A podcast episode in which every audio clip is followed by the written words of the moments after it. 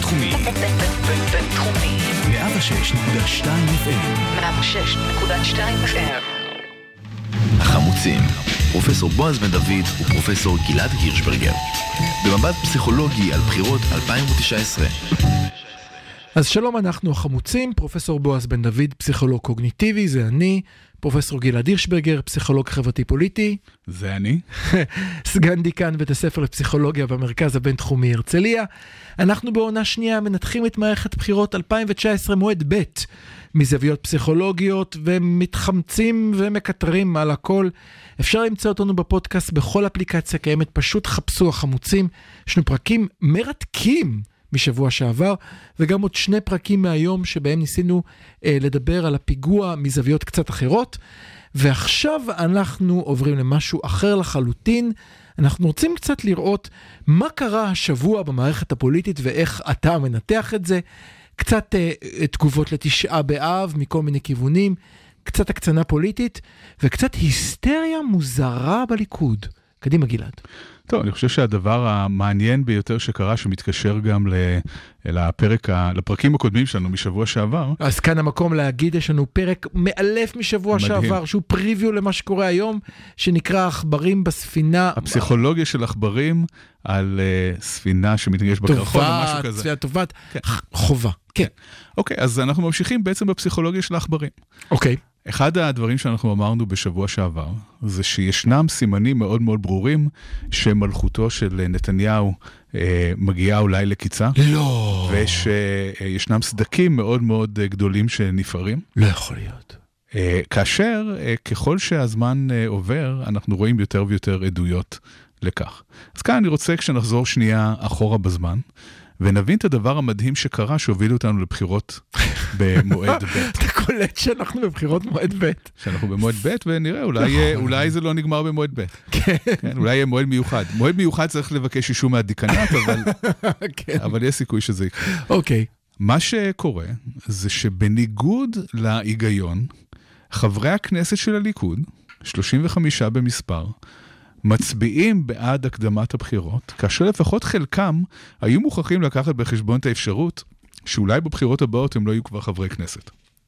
כלומר, יש כאן התנהגות שהיא כביכול לא רציונלית, מבחינתם, מבחינת האינטרס האישי שלהם. כן. איך ניתן להסביר את זה? יש ספרות שלמה על אה, דברים אה, מהסוג הזה. אחד ההסברים זה תחושה מאוד חזקה של נאמנות לקבוצה ולמנהיג. סליחה, לעתי קוראים לזה אקדח לרקה, אבל בסדר. אוקיי, זה מאוד טיפוסי מצד שמאלן כמוך להגיד את זה, בגלל כן. שכשמסתכלים על הספרות על מוסר, אנחנו רואים שבעצם המוסר עומד על חמישה עמודים. הספרות הפסיכולוגית מדברת על חמישה עמודי מוסר. אה, מוסר שמדבר על אה, פגיעה באחר, מוסר שמדבר על צדק. אלה סוגי מוסר ששמאלנים מבינים ומזדהים איתם, אבל יש עוד שלושה עמודי של נאמנות, מוסר כן. שלשמאלנים יותר קשה להבין. כן. אחד זה נאמנות. כן. הרביעי זה אה, קבלה של הסמכות של מנהיג, והחמישי זה כל מה שקשור לתואר. עכשיו בוא נגיד כמה מילים על העניין של אה, נאמנות ושל סמכות. היום במאה ה-21, אלה נראים לחלקנו, במיוחד בצד השמאלי של המפה הפוליטית, כאיזשהן תכונות אה, סמי-פשיסטיות ולא רצויות. אבל אם חושבים על ההיסטוריה האנושית, על האבולוציה האנושית, קבוצות ששמעו בכל מנהיגם, וקבוצות שהיו מסוגלות לגרום לחברי הקבוצה לגלות נאמנות לקבוצה, הסיכוי של הקבוצות האלה לשרוד ולהצליח ולהתפתח היה הרבה יותר גבוה. כן, כדי שקבוצה אה, תשרוד, אתה צריך שאנשים ישתפו פעולה, ב, בין אם זה במלחמה או בחקלאות, זה לא חשוב. אבל אתה צריך שתהיה להם נאמנות בסיסית לקבוצה שלהם, ולא לקבוצות אחרות. אני אתן לך דוגמה בהיסטוריה שאנחנו חוגגים אותה מדי פעם, מה אם המנהיג אומר לכולם להתאבד ו... ולמרוד במלכות, אה, ו... זאת אומרת, זה גם אה, סוג אוקיי, של אנחנו נגיע נאמנות לתשעה שמביאה באב, כשאנחנו מדברים על היסטוריה אבולוציונית, אנחנו מדברים אפילו על לפני זה. אוקיי, עכשיו, אה, אבל- ברוב, ברוב המקרים מנהיגים לא אומרים לציבור שלהם להתאבד, אלא אומרים לציבור שלהם להתאחד, כן. להגן, כן. לפתח ביחד אה, דברים, כן? אז, אז לאורך האבולוציה האנושית הייתה הרבה מאוד משמעות לעניין הזה. יש, אז כאן, יש אז, את אלה ויש את אלה, ואתה כמונהג צריך לדעת, אם המנהיג שלך הוא זה שאומר לך, תוותר על משהו בשבילך, בשביל לשמור שכולנו נחיה ביחד, או שהמנהיג שלך שולח אותך להתאבד בראש מצדה. כן, עכשיו, אה, שוב, מה שאתה אומר, אלה אה, מחשבות איי, של אה, שמאלן אה, פוסט. אה, מלחמת וייטנאם, נכון? שמאלן חמוץ, כן. ממלחמת וייטנאם אנחנו מתחילים לחשוב מחשבות כאלה, אבל זה היה לפני שנייה אה, מבחינת נכון, ההיסטוריה נכון, האנושית. נכון. רוב ההיסטוריה האנושית, אנשים לא שאלו הרבה שאלות, אה, ומי ששאל פחות שאלות והיה נאמן לקבוצה ולמנהיג, הקבוצה אה, הרוויחה מזה. כן. אז יש את העניין של נאמנות, אבל יש גם רציונליות, והנאמנות היא לא מוחלטת ואבסולוטית. ועכשיו שהדברים מתחילים להתערער, יש סיבה לכך שסמוטריץ' מרשה לעצמו להגיד דברים שלא היינו מאמינים אה, בעבר. כן, הוא, מד... הוא אומר על נתניהו שהוא חלש אפס מנהיגות. כן, ככה- זה, זה לא יאומן, הוא שר זה היה בממשלה. מדהים. הוא שר שמונה בממשלת מעבר כצ'ופר על נאמנותו, כן. והוא בא ובעצם אם לוקח הוא את אומר ה... את זה, מה יגידו זה עזובי הקיר? הקמפיין של גנץ, ימין חלה, הוא אומר את זה. כן, לא, זה צריך אה, לעשות סטיקר כמובן מהאמירה הזאת. ברור. כן, פוסטרים, אה, סטיקרים, זה אתה אה, ממונה על, ה, על העניין הזה. אני הממונה על אבל הרבה זה שהוא דברים אומר את זה, הוא. לא אומר את זה סתם, הוא לא אומר את זה בגלל שהוא חמום מוח והוא לא חושב על מה שהוא אומר. הוא אומר את זה בגלל שהוא מבין את מה שאנחנו דיברנו עליו אה, בשבועות הקודמים, שאם נתניהו נשאר בראש הליכוד, לא תהיה כאן ממשלת ימין. הסיכוי שתהיה ממשלת ימין היא קטנה.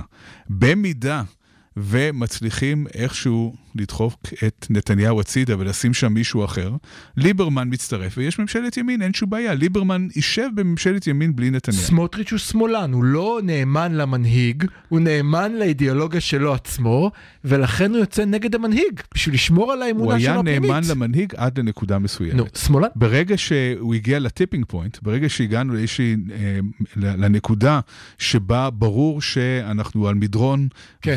ושה, ושבסוף המדרון הזה אה, אנחנו גם נראה את סוף הקדנציה כן. של נתניהו, ברור לו שעכשיו הזמן להחליף את המנהיג, אם אנחנו, אם הם רוצים שתהיה כאן ממשלת ימין. הסיכוי היחידי לממשלת ימין זה אם אה, מצליחים לגרום לנתניהו ללכת הביתה. אני אציג אה, רעיון אחר קטן ברשותך. סמוטריץ' מסתכל על הרשימה למטה, יודע מה יקרה בשבוע שלפני הבחירות, שומע את הקול של הדייסון מתחיל לחמם מנועים אצל ביבי. ביבי החתים עד מספר 40 ברשימה, אם אתה זוכר על הצהרת הנאמנות, שזה מרשים, בדרך כלל לוקח 50. זאת אומרת, הוא, הוא לא חושב שיהיה לו יותר הוא מ-40. גם, הוא גם מבין uh, מה קורה. כן, אבל, אבל זאת אומרת שהוא רוצה עוד פעם 35, 30, עכשיו 36, נכון? היה עכשיו איזשהו עדכון שיכול להיות שאפילו מגיע לו עוד מנדט על חשבון יהדות התורה, אם ראית? איזו ספירה חוזרת מעניינת, לא כזה חשוב. לא, זה לא חשוב. זאת אומרת שאני חושב שאולי יש כאן לא רק אידיאולוגיה, אלא גם צורך לבידול. לא. למה שמצביע ימין יצביע ביבי ולא פוליטיק, סמוטריץ'? יש כאן ריאל פוליטיק, זה כן. לא אידיאולוגיה, יש כאן הבנה של המציאות הפוליטית, הבנה שצריך אה, לפעול. אני חושב שהסיכוי של נתניהו להפעיל את השואב אבק הזה, כמו שאמרת, את הקשית, היא הרבה יותר קטנה הפעם. אה, ליברמן הוא סוג אחד של מורד שכבר... אם הסקרים אה, נכונים, וכמובן אנחנו נדע את זה רק ביום הבחירות, כן. אה, כבר נראה שהוא צובר אה, הרבה מאוד תאוצה. זה נראה שהוא וגם- ממשיך לצבור תאוצה. וגם הימין. החדש, גם הימין, או לא הימין החדש, איחוד מפלגות הימין הזה, אחדות איחוד מאוחד. האיחוד, אה, מאוחד, האיחוד כן. המאוחד, אה, גם הם צוברים תאוצה, וזה כמובן חייב לבוא על חשבון מישהו. מה, מה שנשאר קבוע, לפחות לפי הסקרים, זה הגושים. הגושים. הגושים נשארים די קבועים. אוי, ולכן התזוזה היא בתוך הגושים, ואם התזוזה תהיה מהליכוד החוצה, וזה שזה יישמר גם ביום הבחירות, כמובן שנתניהו במצב קשה. בעצם קורה עוד דבר מעניין, אם התזוזה היא מהליכוד החוצה, זה גם מחזק את שתי מפלגות הלוויין של השמאל. זאת אומרת, אם זה נראה בכל הסקרים שהליכוד הולך להיות 35, תהיה נהירה המונית לגרום לכחול לבניות גם 35, אז יכול להיות שמפלגת העבודה לא תעבור את אחוז החסימה, ואז לביבי יש ממשלת 61 גם בלי ליברמן. אוקיי. לעומת זאת, אני, אני משחק את המשחק. כן, לעומת כן. זאת, אם נשאר המצב שבסקר האחרון של יום שישי לפני, זה נראה כאילו הסמוטריצ'ים חזקים, דווקא חוזקת הסמוטריצ'ים מחזקת את מפלגות הלוויין, בין אם זו או זו. לא בטוח. אה, יש אה, תסריט שבו המפלגות הלוויין הימניות מצליחות לשאוב אה, קולות מהליכוד, אבל שכחול לבן לוקחת קולות מהשמאל מבלי להוריד את מפלגות הלוויין השמאלניות מתחת לאחוז החסימה. במקרה כזה הוא מקרה שמדבר, שבעצם מצביע על ממשלת אחדות. כשבכלל לא בטוח שבראש ממשלת האחדות הזאת לא יעמוד uh, בני גנץ, שלא כל כך uh, נראה שהוא מעוניין בתפקיד, אבל יכול להיות שזה יקרה לו. לא, לא ברור אם בני גנץ מעוניין בתפקיד, ולא ברור אם הליכוד לא מסוגלים בדקה ה-90 להתאחד מחדש עם האיחוד המאוחד בשביל פתאום להיות 50 מנדטים.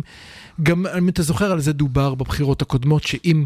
בלי כולנו אין להם, שמיד הם יתאחדו עם כולנו, כן, או עם חלק מתוך זה. כן, אבל עכשיו כבר אי אפשר להתאחד בשלב הזה. לא, אחרי, אחרי אפשר לעשות מה שאתה רוצה. אחרי זה סיפור אחר. לא, בדיוק על זה דובר, אם אתה זוכר, סער דיבר על זה ביום של התוצאות, הוא אמר, אז אנחנו מתחברים כולנו, והנה אנחנו יותר גדולים. נכון, יש כל יש כל מיני תרחישים.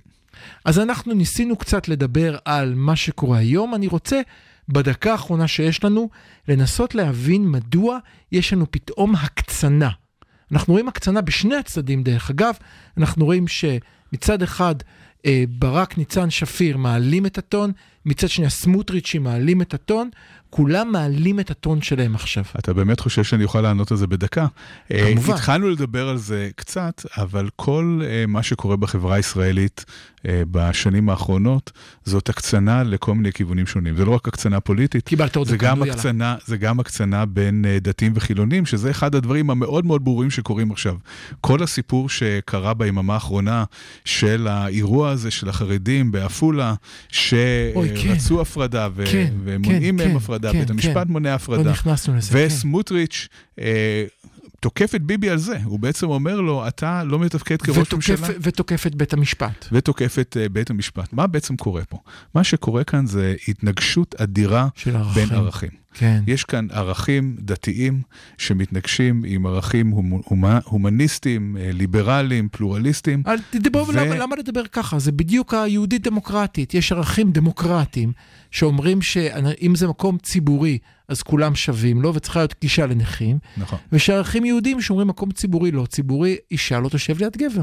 נכון. והשתי תפיסות העולם האלה נמצאות בהתנגשות שלא לא הייתה כמותה, וקשה מאוד לראות איך העניין הזה ייפתר. מהו המחנה המשותף בין הציבורים השונים שיאפשר לנו לחיות כאן ביחד? אז אני, אני רוצה להוסיף עוד משהו שזה עוד אחת מההתחייבויות שלנו לפודקאסטים שאף פעם לא עושים, דיברנו על מין וימין שנעשה ולא עשינו, אז אני רוצה להוסיף עוד משהו שנ, שנתחייב לא לעשות, זה לדבר על כך שהיום השמאל חי בעצם מכך שכולם מדברים על נשים וכולם מדברים על הומואים ועל להט"בים, וככה שמאל מקבל קולות, לפחות מקווה להוציא מהבית אנשים שלא יצאו אם ידברו חלילה על המילה שטחים וסיפוח. אתה תמיד ברגע האחרון פותח נושאים ברור. שצריך לדבר עליהם אה, רבע שעה. זאת, זאת, מה שאמרת עכשיו זאת אחת הטעויות הגדולות של השמאל לדעתי. אני לא אמרתי שזה משהו נכון, אמרתי שזה מה שהשמאל עושה היום, ואנחנו מסכמים, אני תמיד אומר את זה בסוף, כי אחרת הוא יענה לי, ככה הוא לא יכול לענות לי.